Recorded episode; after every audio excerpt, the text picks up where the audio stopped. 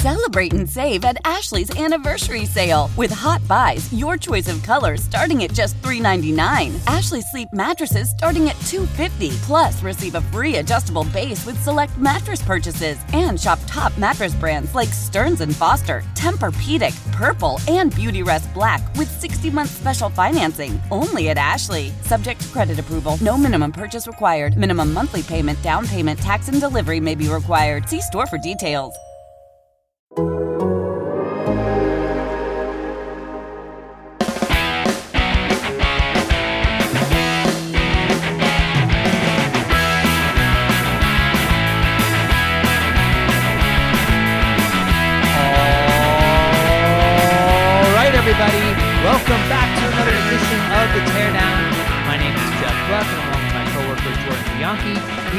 Writers for The Athletic, and we are back together on the podcast after a month away.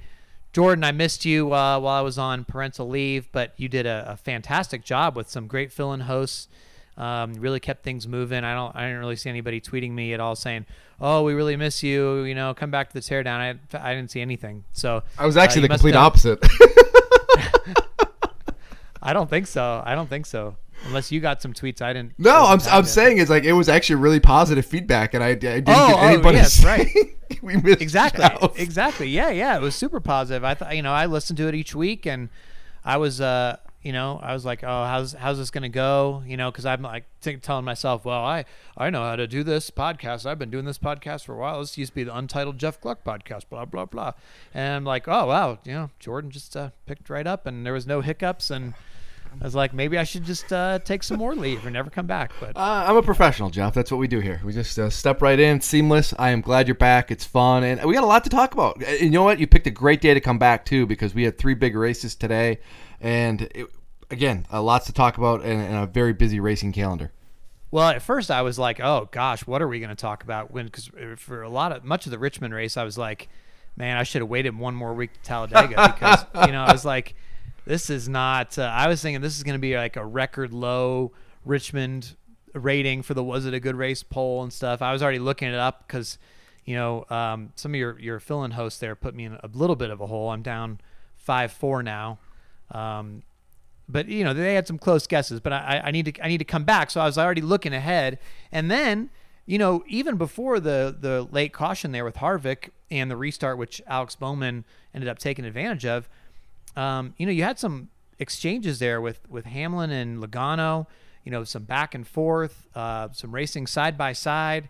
And you know, it sort of made me sit up at the edge of my seat and, and pay notice, pay attention. You know, you're like, ah, this race isn't doing much, and then you're like, oh, wait a minute now, wait a minute now, this is getting good. So, um, you know, I, I thought that it, it certainly salvaged itself in, into what many would classify a good race even before Bowman, and then the exciting finish, unpredictability of it, kind of saved it. It was just, uh, you know, not unlike, in a way, not unlike like Atlanta, you know, where you know a guy comes out of nowhere at the end um, to win. But I, you know, overall, I thought it was it was a good race. It was something. It's better than most Richmond races, which I think we're going to get into in a little bit. And, and Richmond, to me, is just one of those tracks that people don't talk about a lot, but it's not. It's not a great racetrack. It hasn't been for many years, and and we're going to get more into that. Talking about Denny Hamlin and Joey Logano, I was enthralled because you know we've we've talked a lot about you know, while you were gone and even before you were gone a little bit of you know Denny Hamlin is a very clean race car driver. And I know there's some Chase Elliott fans out there that disagree but he's a pretty clean guy and he's not somebody who likes to use the bumper. And he was kind of giving it to Logano a little bit and as the laps were going by, I was starting to wonder. He's like the frustration that Denny Hamlin's had in a year where he's been dominant. He's been finishing in the top five in every single race this year but one, but he doesn't have a win. Is this the time where he just says, you know what, screw it, I'm going to put the bumper to him and move him out of the way, and, and I'm going to get that win? And I, I thought we might see that coming because you could kind of see him just building up a little bit, tapping Joey a little bit, tapping him, kind of shoving him a little bit, and it felt like we were going to get that to happen before the Kevin Harvick crash. And in the end, there with Alex Bowman and that restart, great job by Alex Bowman. He, he had about four or five laps. He said he thought to, to get it, you know, that was his window, and to get you know to get in the lead, build up a little bit of a gap, and then hold everybody off. And that's exactly what happened, and it was good. And for Alex Bowman, it's, it's a big win for a lot of reasons. Um, he's been overlooked this year a little bit by you know he's been overshadowed this year by his Hendrick teammates. You know, Kyle Larson's back and has won a race. Chase Elliott's a defending champion. William Byron's got a win, and Alex is kind of doing his thing. And it's been an up and down year where they've had speed in their race cars a lot of week. They just have not been able to execute. They've not had clean races, and you're starting to wonder: is this kind of one of those years where you're just snake bit? And this answers the question whether he's going to be in the playoffs or not. Yeah, well, going back to the uh, Logano Hamlin thing, I, I was intrigued by that as well because, you know, you just go back a couple weeks and and Hamlin says, "Well, I don't race like that," you know, and I'm like, like you, I was thinking well, now's your chance to probably race like that because you're probably kicking yourself. And and I think, you know, not to, you know, minimize such a, a tragic thing that happened in Indianapolis with the shooting at the FedEx place, but I think that actually that would have played into it where I think he badly. I mean, he had the names of the people written on his hat, and I'm sure car? he felt yes, and the, and the car, um, and and you know they had a black ribbon on it and all this stuff, and I think he probably felt a tremendous amount of responsibility to like sort of give the company a morale boost. Uh, not that that takes away anything from people losing their lives, but you know something like, hey, this is something positive that happened after a, t- a terrible week. And I think if he was in this situation, he would have you know, moved him and said, you know, or bumped him out of the way and said, "Hey, I had to do this for FedEx for the employees." That that kind of thing. Like I could have seen that happening. Again, not to minimize the tragedy at all. I just think that that could have been sort of that you know, hey, sports can help heal sometimes kind of moments. And um, I think he was it, it, the disappointment you saw was probably related to that as well, where he wanted to win for those people, not just himself. But um, but he didn't get that chance. So you know, it, it's interesting that you go back to the final pit stop, and you know, TV is showing you know the happy Hamlin crew and the uh, disappointed Logano crew because it was just this close that he got out in front of them, and that ultimately wasn't you know Alex Bowman was the one who won that race. Logano starts on the outside, Hamlin takes the inside. The outside hadn't been good all day. Um, Logano, uh, Bowman had a, a better position there, and he was able to just take off on that short run, like you said, and and capitalize on it. So um, really interesting that the race turned out that way. You could see Bowman coming um, for a he while. He was fast all know? day. I mean, yeah, he had yeah. he was there was times throughout the race he was actually running the fastest lap times. He just didn't have track position, and then when he got up there once, they had a pit road penalty, and so it's just one of those things. And he, you know, he comes off third on that final restart, and I was, you know, talking to someone, and I'm like, he, this watch the 48 here. They, he's got a shot because he's as good as these guys are. He just hasn't had the opportunity. Plus, I mean, he's a little hungrier too. I mean, his situation is much different than Logano and Hamlin. I mean, Logano's got to win. He knows what his fate is. Hamlin's Denny Hamlin. He's running away with the regular season championship. Uh, you know, Alex Bowman. You know, he's probably going to make the playoffs, but you can't take it. For, you can't take it for granted, and you need that win badly to kind of salvage what has been a, a herky jerky start to the season. So there was no lack of motivation there.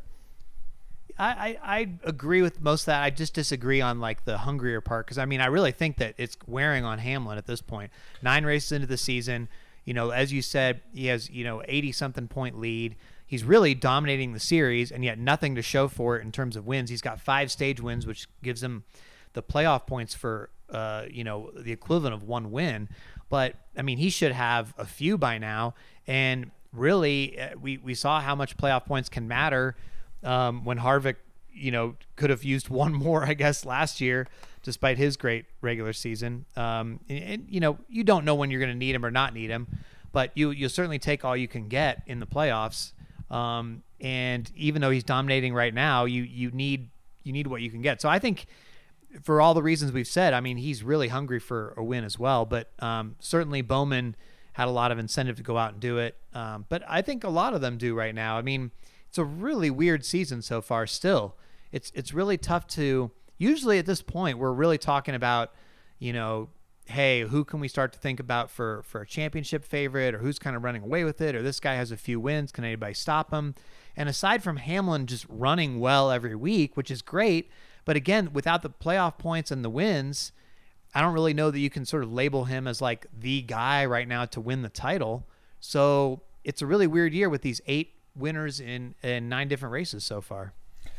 Yeah, I would agree with that to some extent. I mean, to me, Hamlin's performance, and he touched on it post race, which I thought was an interesting comment where he said he would much rather have his season than an Alex Bowman type season, where Alex has got a win, but he's been up and down.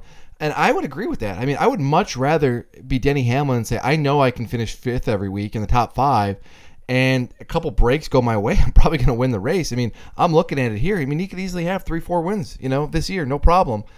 I, I would much rather have that performance. And if you're running like this going into the playoffs, you have to feel confident that you're going to make the final four. And we're starting to see, I think, in a season where we, have talked about a lot of, you know, who's the favorite. You know, every week it kind of looked like somebody different. I think we're starting to see it shift a little bit where Denny Hamlin is obviously in that class. I think Joey Logano's in that group. He won it uh, Bristol a few weeks ago. He, he, had a good run last week at Martinsville. Uh, another good run today. Um, consistency's been there from him. I mean, he finished second on the Daytona Road Course. Probably could have, should have won the Daytona 500. And Martin Truex Jr. is the other guy. I mean, Martin's the only guy who's got two victories this year. Um, we're starting to see it out of him on different racetracks. So still early. A lot can change. But it, it does seem to be that those three guys, and I would probably put Kyle Larson in there as the fourth, but he had his first really off race today. But I think we're starting to see some of the, the favorites emerge a little bit.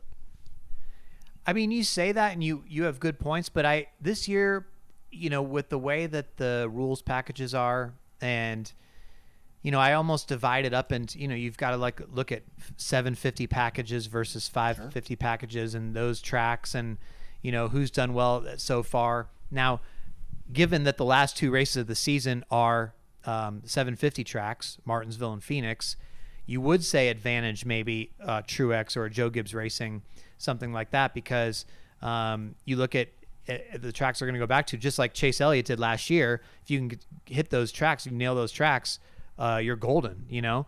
Um, but stretching throughout the summer, um, I, I, it's still tough to tell. I mean, where's where's Hendrick going to pop up as their strength? Even though they, they won today, you wouldn't say they were uh, anywhere near the best car. Um, you know, this was going to look like. I mean, if you take away Truex's penalty, his his speeding penalty, and Kyle Busch's commitment line penalty, um, they were probably both going to finish top four. Bell did finish fourth, so you probably would have had um, four Joe Gibbs cars in the top five with Logano maybe winning had that caution not come out. Um, you know, I guess you could say Bowman could have gotten up there, but you would have had all four Joe Gibbs racing cars having a pretty good day at a short track again. So, you know, I, I guess I, I can't really, and, and Penske as well. I mean, um, Keselowski, who knows what, what his day would have been like without that crazy strategy. And can we talk about that for a minute? yeah, can um, we please? Listen, no disrespect to Jeremy Bullins, who's a lot smarter than I am. Um, and it's always easy to Monday morning quarterback, crew chief calls and everything. But that was one of those things that in the moment you're, you're sitting there going, what, are we doing here? What, what's going on? Yeah, I don't think that was Monday mor- Monday morning quarterback because um, right away you're like, uh, because we've seen so often that when people short pit, we're almost conditioned. Like you can almost hear Steve Letarte from the NBC broadcast in your voice, like, okay, they they made the call. This team pitted first. Now everybody's got to answer and come in immediately, like this lap, or they're going to lose the you know the time and the delta. It's going to shrink and all this stuff. So you're you're almost thinking like, okay, as soon as this one guy pits at a track where tires matter, you've got to bring everybody else in. You've got to bring your driver in right now, and that can be the difference in the race. And so when you know you're seeing Keselowski sort of stretch it out, you're like, uh, haven't we seen this not work before? With different guys. Like, I don't know this is really going to be successful. And then um, I thought they had a point there for a minute when they're like, okay, well, even if, you know, this stage doesn't go well or strategy doesn't work out well, um, you know, we'll have an extra set of tires for the end. And then Larry Mac comes on. He's like, yeah, probably not everybody's even going to use their last set of tires. so I don't really know that that matters. And then you just see him going backwards and backwards and backwards. And then it was like by the end of the stage, instead of oh can he use the strategy to win the stage with such a big lead it was is he going to get lapped? Like that was just it just it just backfired uh, and really took him out. He, he ends up finishing 14th today when he could have had a top five. Yeah i mean the speed was in that car and this is a great track for him and you can it, you're I guess you're swinging for the fence in that call, but when you you're a crew chief and you got you know we all know this is that they study trends and the trends here at Richmond are how many laps was it Jeff without a, without an accident without a crash a natural caution. Oh yeah, yeah. It had been uh, over 600, right? Yeah. So I mean, over 600. You, yeah. You know, you can't bank on that caution coming to save you because this statistically just is not going to happen, and that's exactly how stage two played out. And track position, track position is key, and it doesn't matter if you have a fast car or not. We saw with Bowman today. Bowman had a race, great race car through much of the day, but didn't have the track position until the end. And if you don't put yourself in that spot, it is really hard to make up. And once Keselowski got behind, he never made it up. Yeah, I mean, you had a 90 lap run um, in stage two, which that was a, a, really long stage, and then once stage two began, it was a 135 lap run, I think it looks like on here, um, until Harvick's tire incident. So, and and that again, that like you said, that's what's been happening at Richmond. Um, if we can go back to a point because you, you kind of brought this up about Richmond earlier in the podcast. Oh. Well, what has happened at Richmond? I, I still don't really understand because, you know, the nickname used to be the action track. And when I look back at the cautions over the years at Richmond, that that was justified. Like when I first got into NASCAR, like I, I was working at the Rocky Mount Telegram in North Carolina, and Richmond was sort of like the home track. Um, that was the closest track to me in, in Eastern North Carolina. And I was, you know, at every race, you know, all the time back then. And when I look back, you know, starting in 2001, the amount of uh, let's see, every race from 2001 to 2009, two races a year, um, except for one, had at least nine cautions, and most of them had double-digit cautions, sometimes in the mid double digits. Um, now, since uh, 2013, there's only been one race with double-digit cautions that was in 2016. Um, and most of these races now, like today had five, but you know most of them were not natural cautions. There were only two natural cautions. Last year's race had zero natural cautions. Um, you know, because you're having competition cautions and stage breaks and all this stuff. So even though it says you know three, five, five, three, five for recent races, a lot of those aren't even real legit cautions, so to speak. What I don't, I just don't understand what happened to this track. I would even go further than just the lack of cautions. I would say that we have now seen a trend over the last, and I'd have to go back and look at the hard numbers. I don't know. I'd say three, four, five years where you tend to get one driver just kind of locked in and dominating. Whether, you know, we saw it today with Hamlin, led 207 laps. We've seen it in the past with Kyle Busch where he's been dominant here. Martin Truex Jr. has stomped the field many times here, leading laps. It's just, it seems like one driver, one team hits on a setup and they can just run away with it. Um, you know, you, you talk to some people and they say that the track, you know, the thing about Richmond was it was a short track, but it kind of races like a, a intermediate track. We've heard that before, and this is now more of an intermediate track where aero matters. The field gets spread out a little bit, and you can the, the track is wide enough where you don't have to kind of race hard. You don't have to have you don't have the tight confines like Martinsville. You don't have the the high speed bumping and banging like you do at Bristol. And this is a racetrack where you can just kind of run away and hide a little bit, and you're you're going to lose that physicality that we've seen.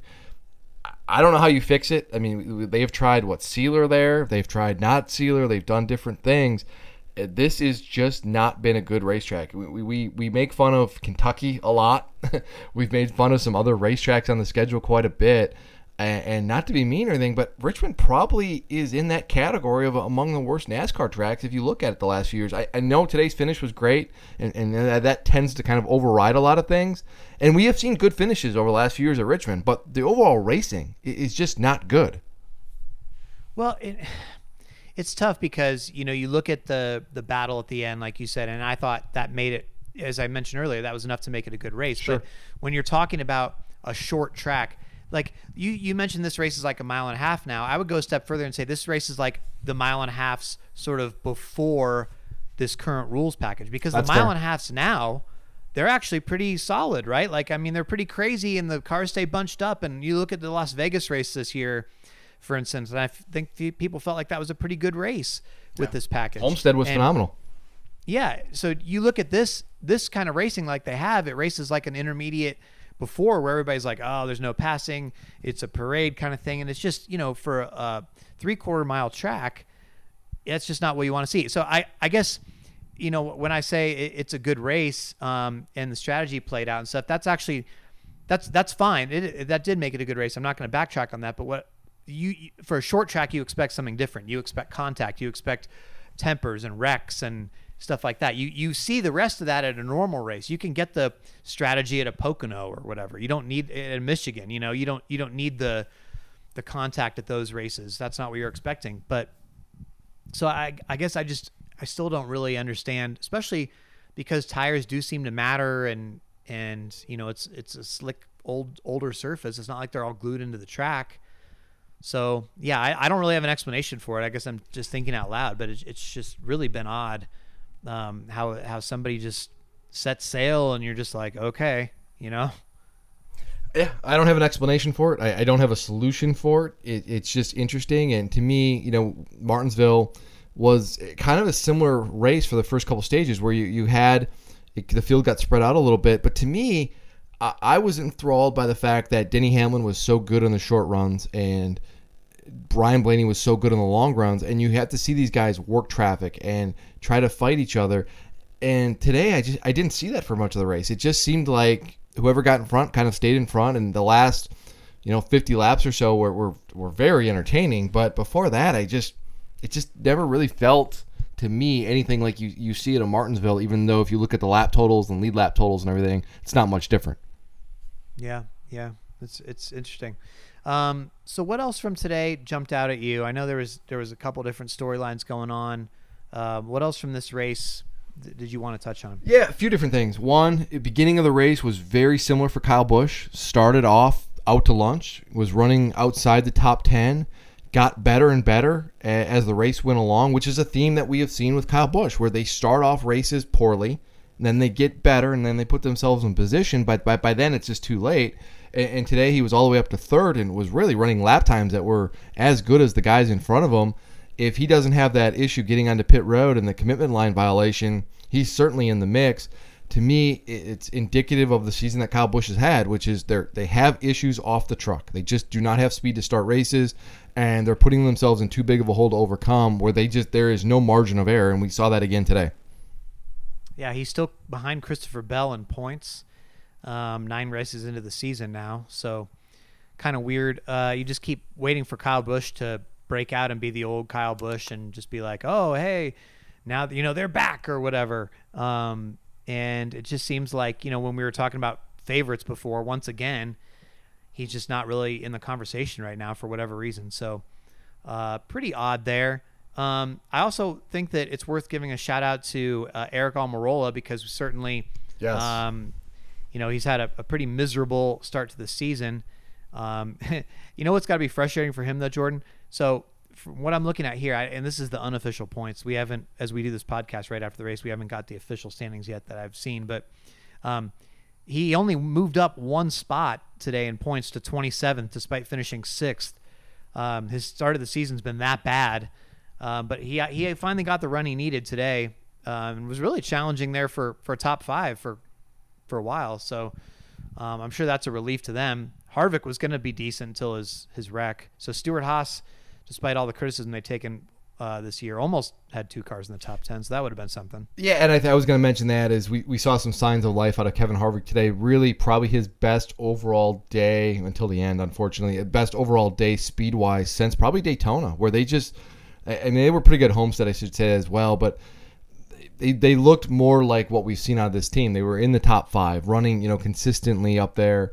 They looked like they were a threat, and that's just something we haven't really seen out of them this year. And then you mentioned Aric Almirola. I mean, good run, top ten finish, needs to win badly if he's going to make the playoffs. I think it's fair to say that he's in a must-win position.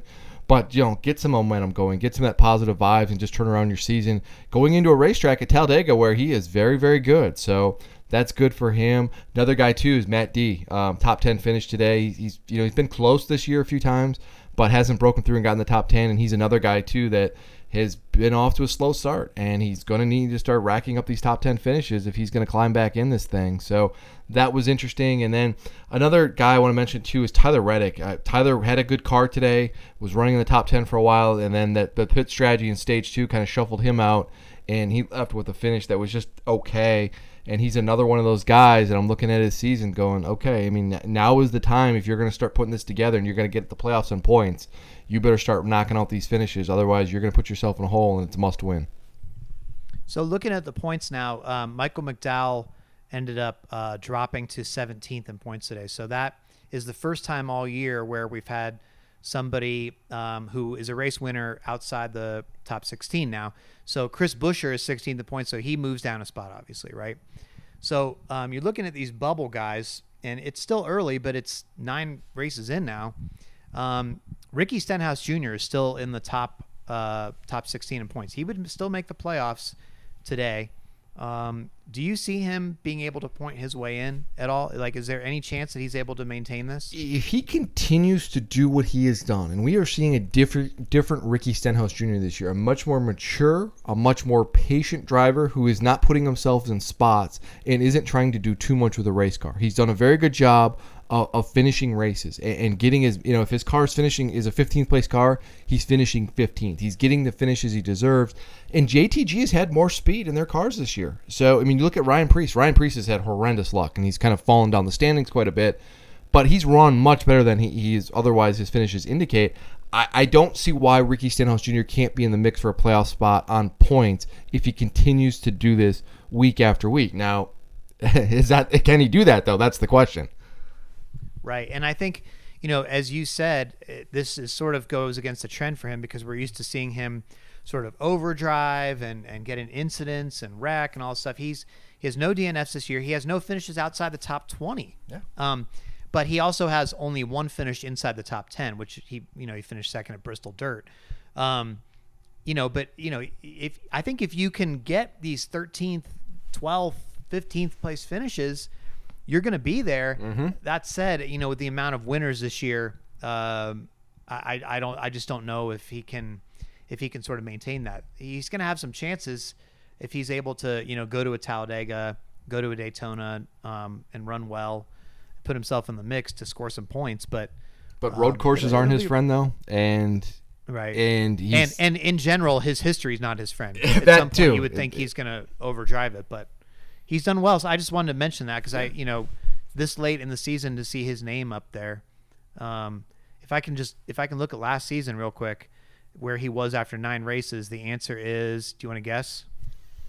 uh twenty second. Twenty first in points Yeah. after the first nine race last year. So Yeah. yeah, to be fourteenth now, pretty pretty good. Absolutely, and JTG's Um, been good. They've they've had good cars this year, much better than you would think. So um, let's, you know, we have a lot to, uh, of other stuff to get to in this podcast because I'd like to talk t- about the uh, the IndyCar race a little bit, Jimmie Johnson's debut. I'd like to talk about F1 as well. Yeah, that was a a lot great of people race talking today. about that. Yeah, I enjoyed watching that. Are you hang on? Uh, are you going to Miami next year, or am I going to Miami next year? Oh yeah, we're gonna have to fight over this one, huh? you go to Austin. I'll take Miami. Yeah. Well, we don't even know if Austin will be the second one. That that is a, that guess, is a good point. That's gonna be interesting to see where that ends up. And the bigger picture too is what happens to COTA if they do lose F one. Yeah, I don't know that NASCAR alone could sustain COTA, right? Um, It's ex- that place is expensive to run, from everything I've been told. It, that is not a cheap place. Yeah. So that's really interesting. If you missed the announcement, what Jordan's referring to is um, Formula One announced Sunday morning that they've signed a 10 year deal to run on a street circuit around the Dolphin Stadium in Miami, which to me, uh, you've been to a Dolphins game or games there before? I have not. I mean, I have not been to a game there, but I know the area well, though. Yeah. I mean, it's that's not exactly the most glamorous area of It's Miami. not what you think of when you think of Miami. No. It's like No, suburbs not at all. Miami. Yeah, it's like neighborhood Miami. Like you know what I mean? It's Yeah. like there's houses around that area. Yeah. Not not like the beautiful condos and the water and all that stuff. You know, it's um, traffic and you know yeah, like dads cutting their lawns. parking lots and stuff. Yeah, it's like you know. Anyway, um, so that'll be really interesting. Um, I, I, I like the concept of being in Miami and the glamour of it, but the original concept where they were going to like run around the cruise terminal, Yes. um, that got scrapped, that would have been something really special and unique. But I guess the community there didn't want that, so they end up going around the stadium again. And and what's really interesting is you know Tom Garfinkel. This is getting a little bit in the weeds, but if you guys remember that name, um, he used to be with Hall of Fame Racing, um, and now he is, I believe, the uh, the president of the Dolphins um, or the, uh, the the stadium there. Um, he went to what the Diamondbacks for a while, Padres, something like that. I'm losing my baseball. He went to some baseball team.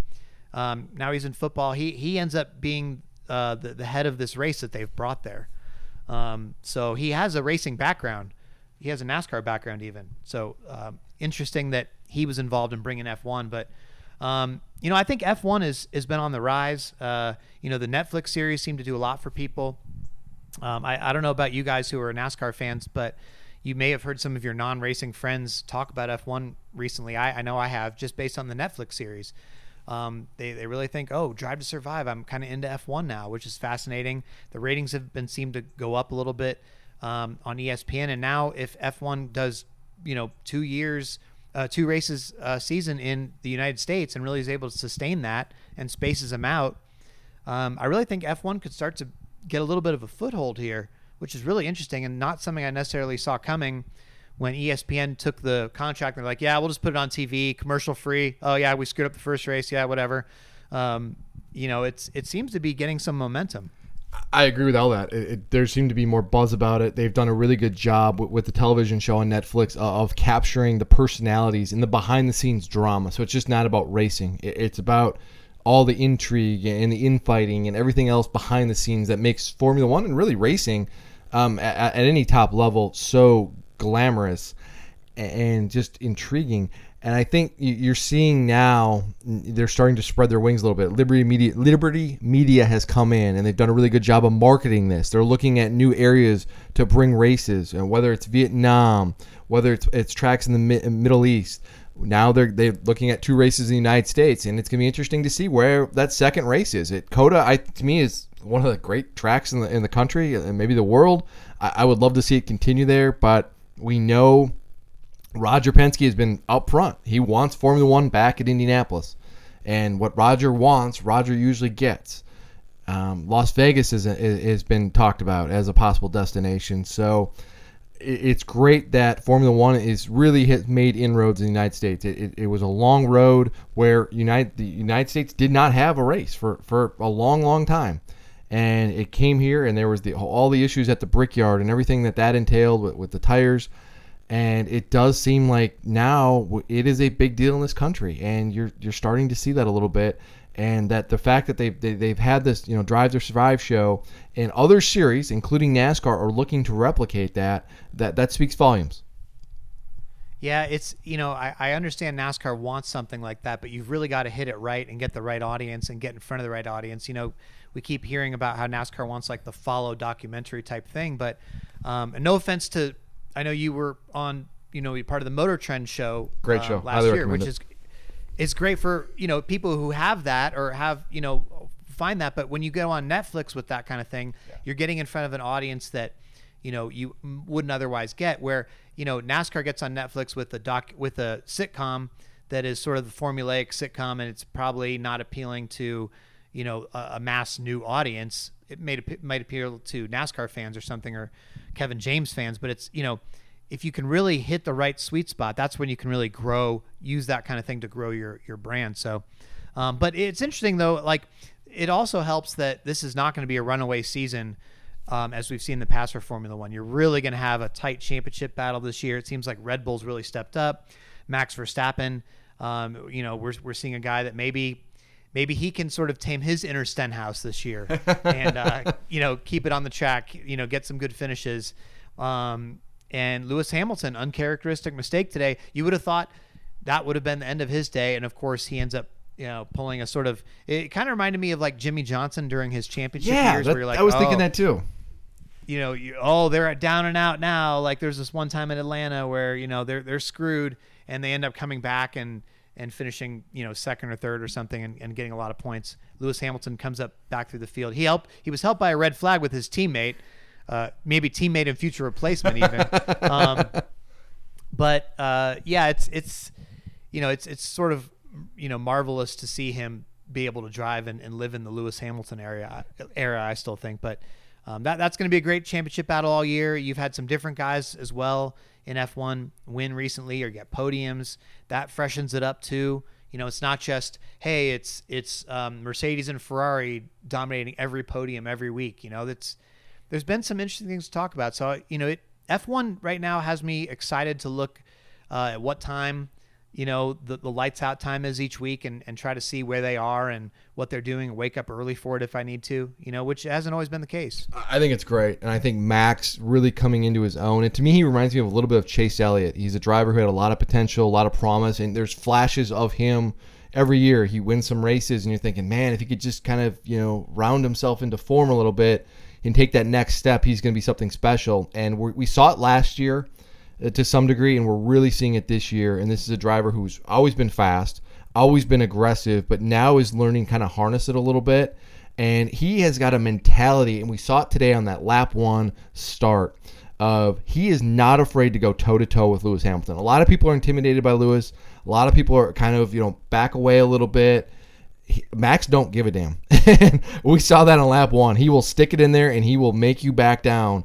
And he's got the right temperament. Now he's got to harness this for the, the entire season because you cannot have bad races when you're competing against Lewis Hamilton. We've seen other guys, whether it's Vettel, whether it's teammates Rosberg or Bottas, at times they've been able to go against Hamilton, but they haven't been able to do it week in and week out because Hamilton is he's like you know he's just he's flawless. He really is, and even today when he makes a mistake, he's able to rally from that.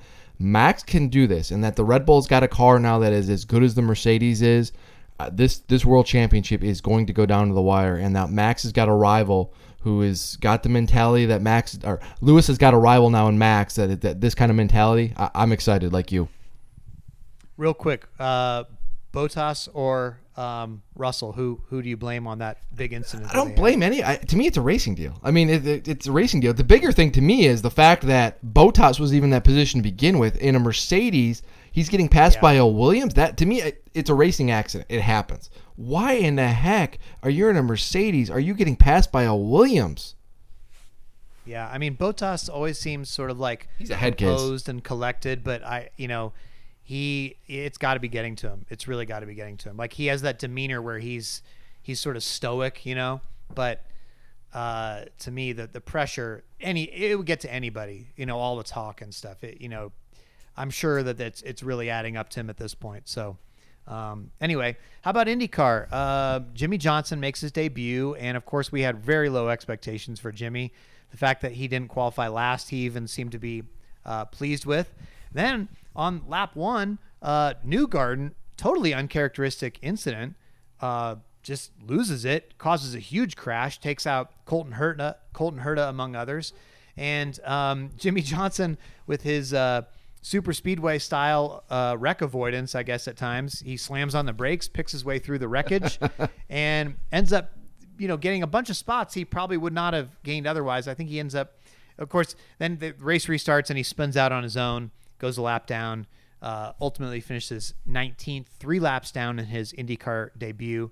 But uh, you know, he finished the race, and uh, I don't know if I was going to say it was respectable. I don't know about that. It, it's a learning experience, I guess. Um, he's he's got a lot of work to do. Obviously, his teammate um, Alex Palou wins the race, first IndyCar race uh, for Chip Ganassi Racing. Uh, Jimmie will make some strides, I'm sure. You know, he's he's always a hard worker and he's dedicated, but he's also, you know, not in his prime anymore. So I don't know, and he's trying to learn something completely new and very hard. Um, I, I wonder how quickly people will sort of in IndyCar get weary of the uh, the Jimmie questions, the Jimmie hype, the Jimmie commercial ads when you know he's not running in the top 15. Uh, do you think he'll make gains? I think he'll make gains. I mean, I think anytime you, you can get more seat time, you get more experience, you're going to get better. And the commitment level that Jimmie has is certainly extremely high, and you're going to get better. It, it's going to be interesting, though, as this goes on. Uh, like you said, how, how do people around him handle this? You know, how do other drivers, when they're racing him, handle Jimmie Johnson? And today, my big takeaway, um, just from the race in general, is the fact that two championship contenders in Newgarden and Colton Herta, uh, lap one incident, they're both out, and those are two guys we expect to be fighting for the championship. And now they're they're in a points hole, and they're in a big points hole, and it's going to be hard for them. And their margin of error is is very is much smaller than it was before.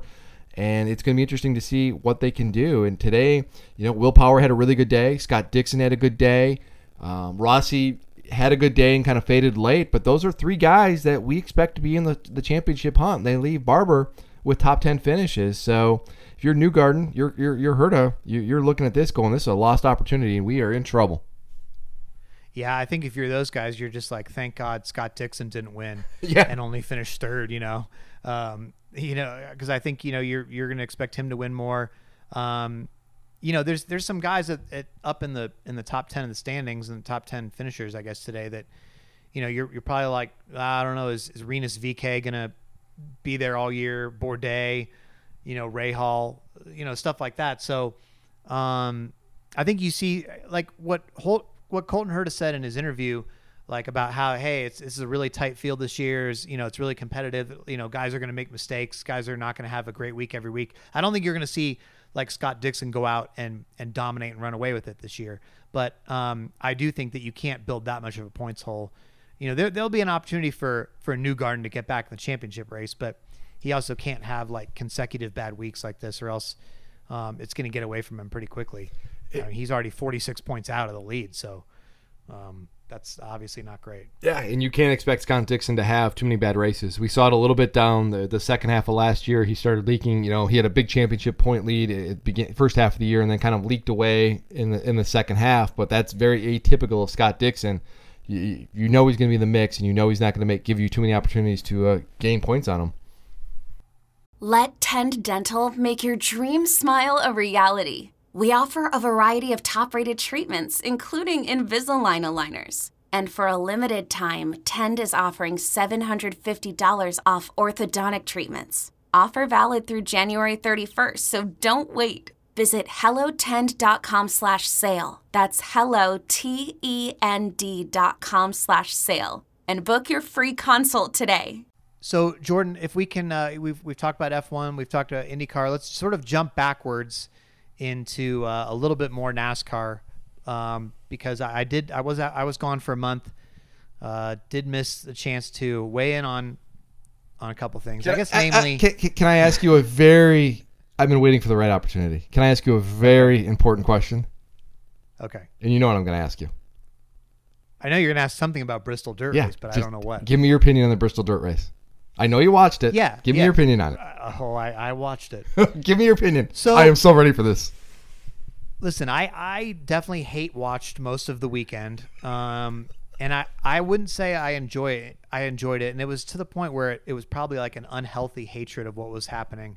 Um, I was really concerned for you. In all seriousness, I was like, I was worried about your health. I, I really was. I was like, this is this is like an unhealthy level of stress. Like, it, I, I we like we joke around, but no, I'm serious. I was, like, I was concerned. No, I know. Like, when first of all, when when all the you know the dust was happening before the rain came and everything, I was just like, ah, I knew it. I knew it. this is so like I was just angry, and I wasn't happy like that. I knew it. I was just like, I knew this is, dang it. Like, why are they doing this? And then when the rain happened, and it, it looked like they were gonna have like this you know, they were never going to get this race in. And just because of this big rainstorm, and, you know, I was like, man, if this had been a pavement track, they could have gotten a dry. And of course, I was, you know, my blood pressure pressure was rising at that. Um, then ultimately, the race was okay. I mean, I, I, I see that people enjoyed it. It got a good rating and there was a good race poll. It seemed to get like universal praise. People like this is great. I love this. Um, I I just did, I did not like it. And the the reason I did not like it was because um, I kept comparing it in my mind to Pavement Bristol, and it's fine if people thought, "Oh, this is cool," and, and I heard you on the podcast say, "This is you know this is great event." They made an event, and, and look, it got a lot of buzz. So that was the goal. They did it. Like they they had people talking about it. I saw Matt DiBenedetto saying, "Hey, I had my neighbors all week saying, what was the dirt race like?" And you know people talking about it. So they they got buzz. But again, to sacrifice uh, what I think is the best track in NASCAR, the best short track uh, race, uh, the race that last year, you know, has gotten some of the best ratings in, in the poll uh, that everybody just loves. And to, to lose that um, when in a time when everybody is screaming more short tracks, more short tracks, hashtag more short tracks, NASCAR takes a short track away and gives us more road courses and gives us this dirt race, which again, you know, yeah, you okay? You wanted a spectacle, great. You, I guess you got it, but it, it it it wasn't enjoyable for me. I want to see the you know I just feel like these right now in this in this NASCAR environment, I bounce back and forth between sort of being entertained by what's going on in NASCAR, like hey that was a good race, I like the package, whatever, and sort of being resentful that right now some of the best stock car drivers ever, their careers are sort of being uh, I don't know, but wasted by this entertainment focus. And what I mean is like, this is not, this has gone so far down the road of entertainment now with stages and playoffs and all the stuff that you're really watering down greatness. I don't know who is great anymore, who's the best, or who can really drive this. You know, it's it's it's all about the air and blocking, and you know this late restart, or and you know the right timing of the playoffs to win the last two races, and all this stuff. And and I just wonder what would happen. Like, hey, like what you know if you played it out, if you just played everything out, and you gave them the horsepower back, and you you know just said, hey, whoever has the most points wins, and like just go for it like I think that would be compelling and interesting, like it was when I first got attracted to um, to NASCAR racing. And so, just I guess the dirt race was sort of the embodiment of that for me, where I'm like, gosh, there's just so far down this road now where you get rid of even a short track race, which is great for dirt. And you know, I, I joke to you, I think even on the podcast, well, what's next? Ice racing, and then Euro Series does this like ice test, and and NASCAR puts it on their Twitter. They promote it they're like, check out this ice racing. Everybody's like, oh, that'd be cool. It, it just seems like this, like you, you're taking the best stock car drivers, the best guys, this this elite group, um, the elite pavement oval series in the entire world that you've built it up to. You're saying, let's throw them on dirt, let's throw them on ice, let's do this, let's do this. Uh, it's just like why why are you making them into like sort of just this circus act, like I, I, guess that's that's just what it is now. It's just like the entertainment stuff. And if you want the purity of racing, you can go to IndyCar, you can go to F1. But I don't know. It just it just frustrates me. That was not bad. I was. It started off a little slow, your rant, and I was like, ah, I was kind of disappointed. And then it peaked. It kept getting better and better. So I was. I would I'd give it like a seven out of a ten on the scale of what I was expecting. That was really good. Well, the anger has subsided. I mean, it's been two weeks. Oh, but I. I guess I'm just sort of I'm I'm just resigned to it now. Honestly, like I sat back and, and saw all the reaction and saw everything, and I just thought, you know, I'm I'm the one who's out of touch, not NASCAR. You know, that's the thing. Like, I see what fans like and and what they're voting on the polls. I mean, I sent you texts um, several times while I was gone saying, you guessed way too oh, yeah. high. Every that. single week you did yeah, I said I would have guessed, you know, ten percent below this, fifteen percent below this. There's no way. I, one of the races I said I'll eat my shoe or something. If I can't remember which which race it was, maybe Atlanta. I don't know. I they all blend together. Your your angry yeah. texts all blend together after a while. I got to be honest with you. I'm like, there's no way it's going to be that high, and sure enough, people end up. You you're you have the the pulse of the fans right now. You have the voice of the fans. So um, I'm I'm the one that's out of touch. So it's I I can't sit here and call for change and say NASCAR should do this, NASCAR should do this because people like for the most part what they're doing. The, the the group of people like me, I think, is getting smaller. And I'm not even that old school. Like I came in 2004 when the chase already existed. So, I, but I, I just feel like I'm losing touch with what I really liked about NASCAR, and it's just so blatantly entertainment focused now, which I mean, it's it's fine. I just I guess I feel like I got into sports and sports writing and stuff to like cover like the great athletes and see who is the best and all this stuff and I just don't know who's the best anymore.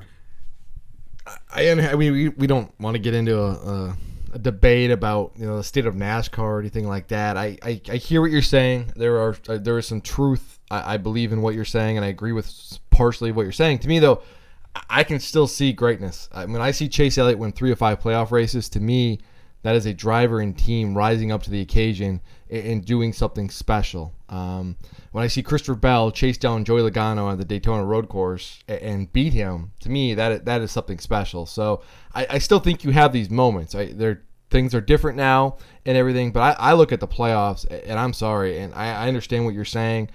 But we, we, we've seen it time and time again where, where drivers and teams are in these situations where they have to rise up and find a way to win a race. Whether it was Brad Keselowski at Talladega in 2014, which to me is still one of the great wins that people don't talk about a lot either.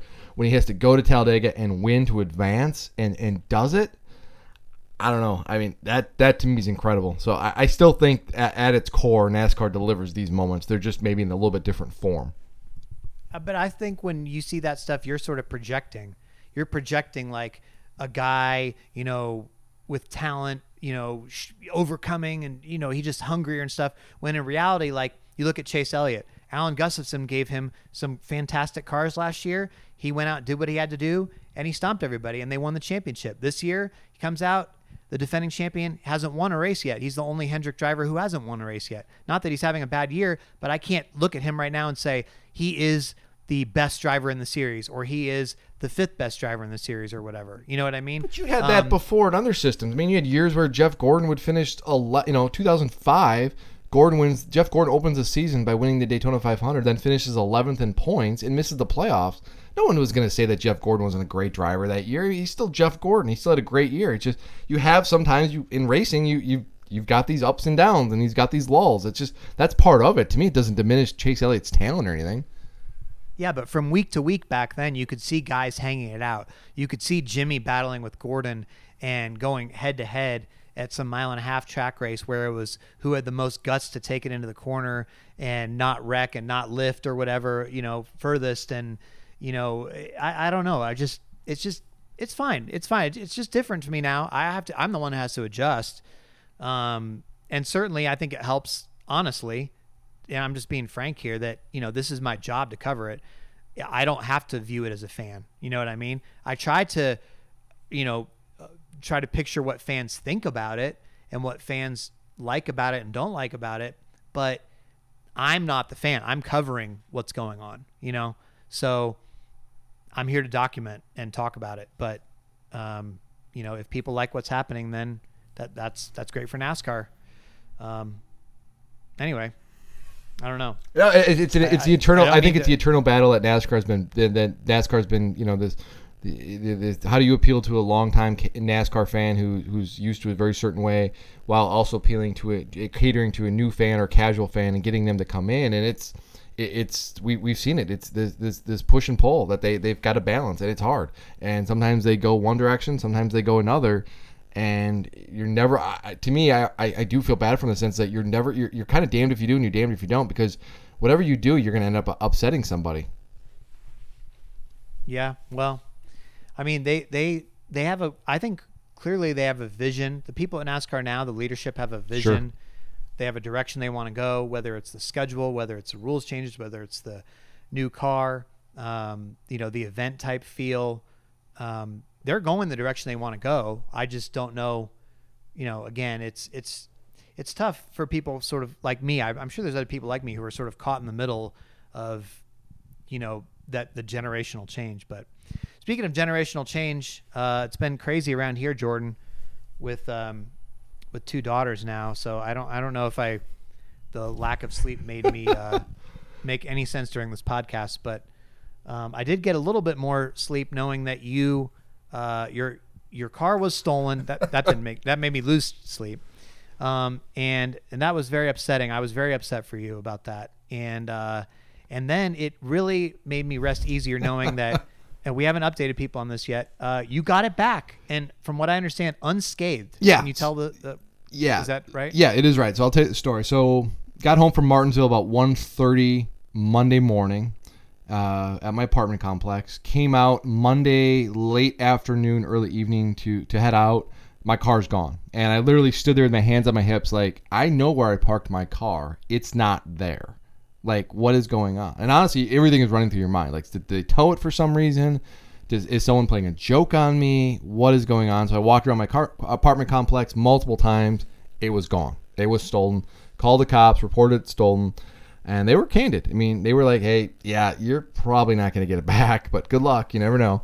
And Wednesday, Wednesday night late, um, at about 10:30 or so, I got a phone call from the Kannapolis Police Department, which is about 20 minutes or so from where I live and they said to me, uh, "Yeah, we've got your car. It's sitting in the parking lot at a dive motel. Would you mind coming up and, and uh, identifying it?" Okay, so I'm like, I'm like, is it damaged? They're like, no, it doesn't appear to be. I'm like, get out of here. So hop, Wow. hopped in an Uber, uh, went to the motel. It was sitting in a parking lot, undamaged. Uh, it had been ransacked. I didn't really didn't keep anything in there of, of value, though I do need a NASCAR hard card. So there, maybe the thief is going to be at one of these NASCAR The races. thief has your hard Yeah. card. I didn't know that. Yeah. Oh my goodness. Yeah, because I took it out when I was coming home from Martinsville, and I usually put it right in my briefcase, but I was driving, so I didn't. Uh, so yeah, but my car was Wow. sitting. If you see a, a new face show up in the press box, yeah. we'll know, we'll know who that is. yeah, Be like, exactly. Um, it'll say affiliation, uh, car thief. Yeah. Be like, oh, uh, yeah, are you you new here? Yeah, yeah. What'd you do? I, I uh, stole a guy's car. Hard card was in it. Wow. uh, yeah. Uh, so my car's sitting there. Everything it, it, it it's not damaged, which is you know uh, incredible. And in the trunk, I had a small black briefcase um, that I had brought with me to Martinsville. When I got back on Monday, it um, I, I just didn't bring it with me. My hands were full. It was late. I had writing to do. It just you know one of those things. I'll do it the next day. And so I look in the trunk. It's gone. And I'm like, damn. I've got some clothes in there that you know meant a lot to me. They were they're pretty valuable, and and and I was just I was like, oh man, I really would like that suitcase shoot. And so the cops left, and I said, you know, I bet you the thief took my briefcase uh, or took my bag and went into the motel with it. Just it would make sense, you know. So I'm like, I'm gonna go check. So I walk into the motel. I ask the front desk clerk. I said, by any chance, has someone left a black suitcase in one of the rooms the last few days? They're like, yeah, it's sitting behind the desk. I'm like, well, can I see it? And they're like, well, we can't show it to you. Uh, you know, hotel policy. I'm like, okay, here's what we're gonna do. I'm gonna tell you everything that's in that suitcase, and then if I do, you're gonna give me the suitcase. They they agreed. they agreed, and so I nailed everything that was in the suitcase. They handed me the suitcase. Now, what had happened was, and this is, I used to work at a hotel way back when, so I kind of knew how this works. Is when oh, people wow. leave stuff in rooms, what the staff usually does is they will leave a note on it with the person's name and phone number. And that way it's easy to identify when that person calls and they can say, I'm in this room, here's my name, and it just boom, it just makes it easy. So when they handed me my bag, there was a piece of paper attached to my suitcase. It had a name of the person that checked into that room and his phone number. Wow. Yeah. Wow. So I gave So it. did to- you? Yeah. Yeah. Yeah. Did you report that? Yep, I. I, gave it to the police department. Um, I'm not sure where they're at in their investigation. I'm, you know, obviously I'm staying out of it. It's not my department. Um, but Yeah. uh, hopefully they'll figure it out. But yeah, I, I can't believe it. Wow, that is unbelievable. I mean, yeah, I I was so sad for you because I saw that car that you had. You driven that down to Daytona, and um, I was like, man, it's it's a really cool car, and it seems like you really loved that thing, and it was gone. And I just felt sad, and you were stuck at your apartment and having to order in groceries and stuff, and and next thing you know, you're like, hey, I got my car back, and I'm like, what? yeah. Unbelievable. Yeah, Unbelievable. it's crazy. Great news. Yeah. Well, that's cool. Um, so yeah, I don't. I mean, gosh, we've talked uh, This might be our longest podcast podcast, now, so- ever. I think. It's it's yeah, it's, we had a lot of lot to catch up on. Um, I'll uh, probably edit this and do some writing, and then go back to being uh, peed and pooped and puked on. God, that sounds miserable. Are you surviving, by the way? Because I've gotten some of your text messages, and y- it, to me, the things you've been telling me about fatherhood with two young kids sounds miserable. But more power to you. It sounds like you're enjoying it.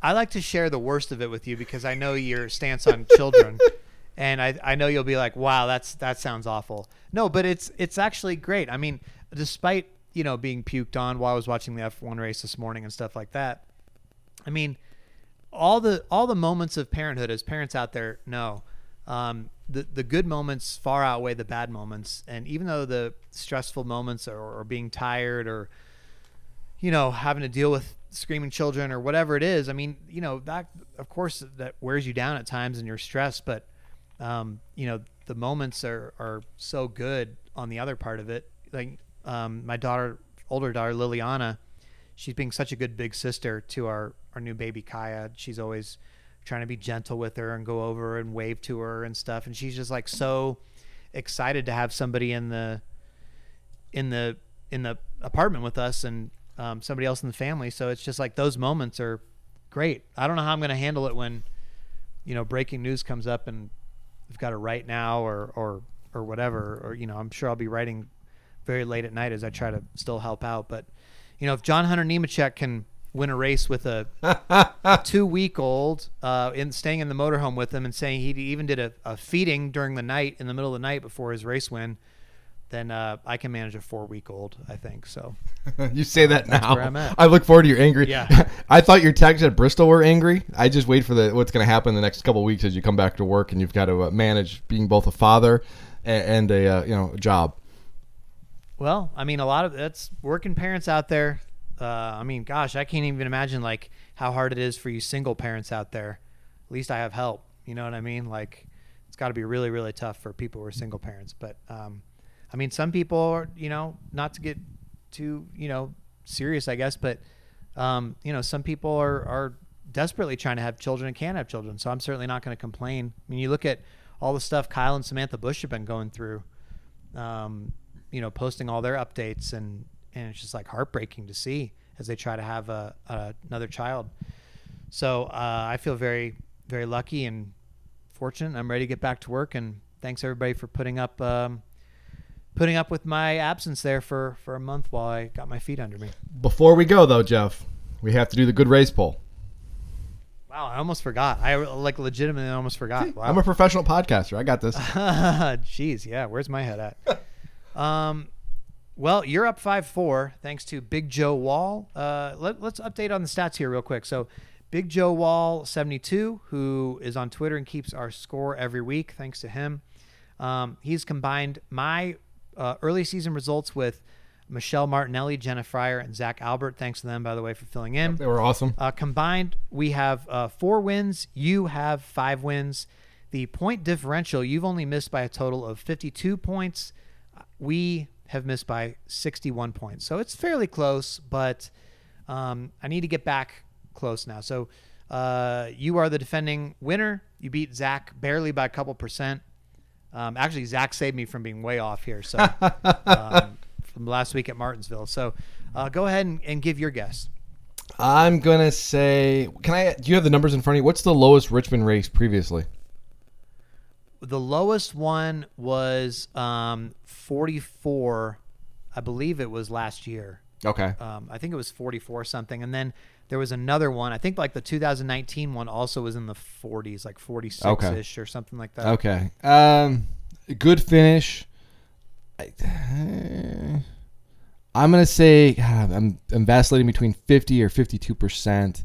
I'm just gonna say 50 percent. Uh, I think the uh, the first 350 laps or so are gonna override the last 50. Oh, see, actually, I think this is. You're, I think you're giving me a slam dunk on my return here. Uh, are you like? Do you feel bad for me or something? You're just No, trying to just easy win. you just got done talking about how I've got I've got my pulse on the fan and what they're thinking and how you're off base. So please tell me, wise one, why I'm wrong. Well, I think this is going to be a 62%. Uh, I think that it was on track, certainly, easily for 40s. And then uh, the good battle at the end. Um, and then obviously the winner out of nowhere, I think saved it enough for enough people. It'll be over half people, over half the people. Um, and yeah, I think, uh, I think it'll be in the high 50s, low 60s. I, I, I need to catch up with my point differential. So I don't, I don't want to prices right you on here. I want to get close, so I'm gonna guess I'm gonna say 62. All right, fair enough. I, I again, I can understand that if you watch that last, I don't know, 50 laps or so that race, you, you saw a very good race. That what you saw before that though, not so much. Well, everybody, uh, thanks again for listening to what might be the longest teardown ever. We appreciate you, um, and we'll of course be back next week with some Talladega talk. That's gonna be fun. So uh, again, yeah, thanks everybody for putting up my absence, and talk to you next time on the teardown.